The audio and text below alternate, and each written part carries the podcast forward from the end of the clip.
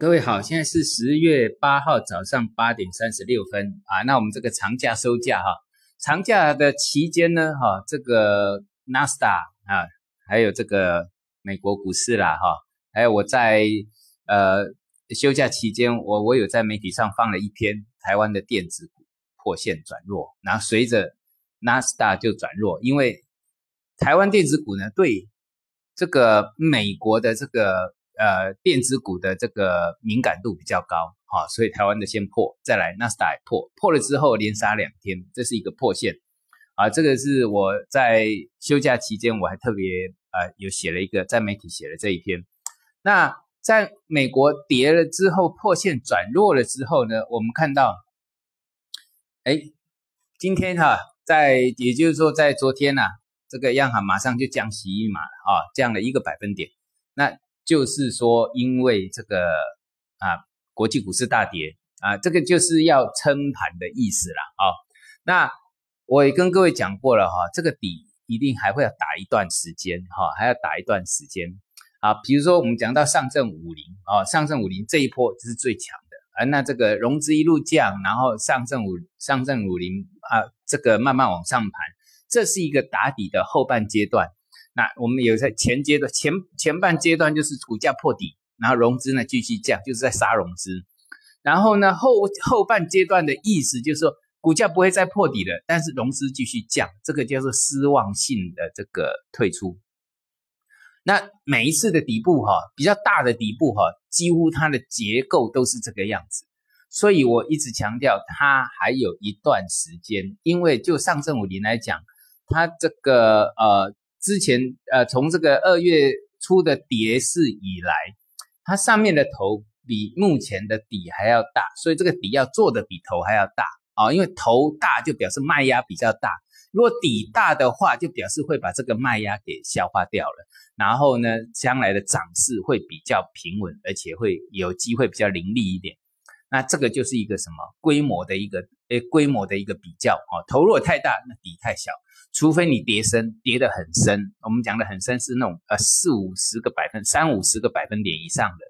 跌得很深，那底不用太大。那我们这个以目前的跌幅百分之二十左右，其实还是一个正常的回调，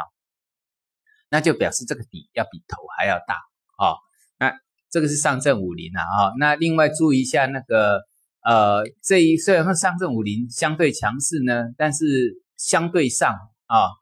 相对上那个。呃，创业板指这个会比较麻烦一点，因为创业板指的结构上不像上证五零，或者甚至是甚上证指数，因为上证指数它已经破底翻确立，所以这个呃，即使有利空来，它也会守二七五二两千七到二七五零这个破底翻之后的一个底部的一个支撑区，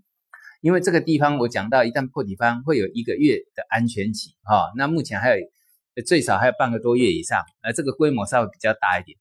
但是呢，创业创业板指就没有哦，就没有创业板指，呃，这个一四五零的压力没有越过去之前，它这个还没有确定值，它只有短短线，因为短线是可能就是一两个礼拜、两三个礼拜，这是比较短期的。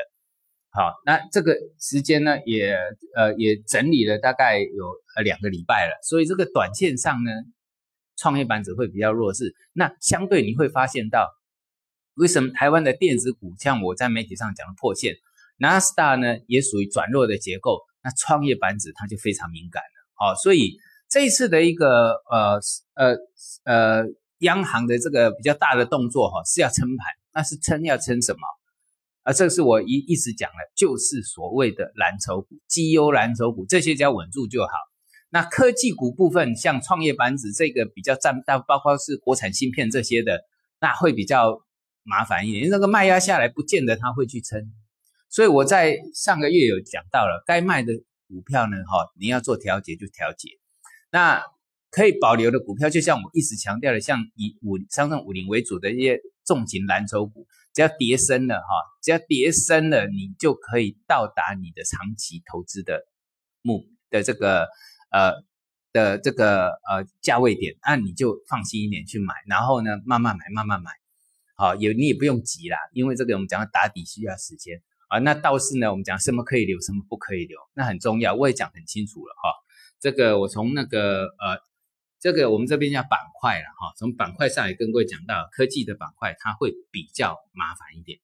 好，那既然比较麻烦一点，自己要知道怎么去做这个呃去留啊，这个是很重要的。哈，那我们今天先录到这里，谢谢。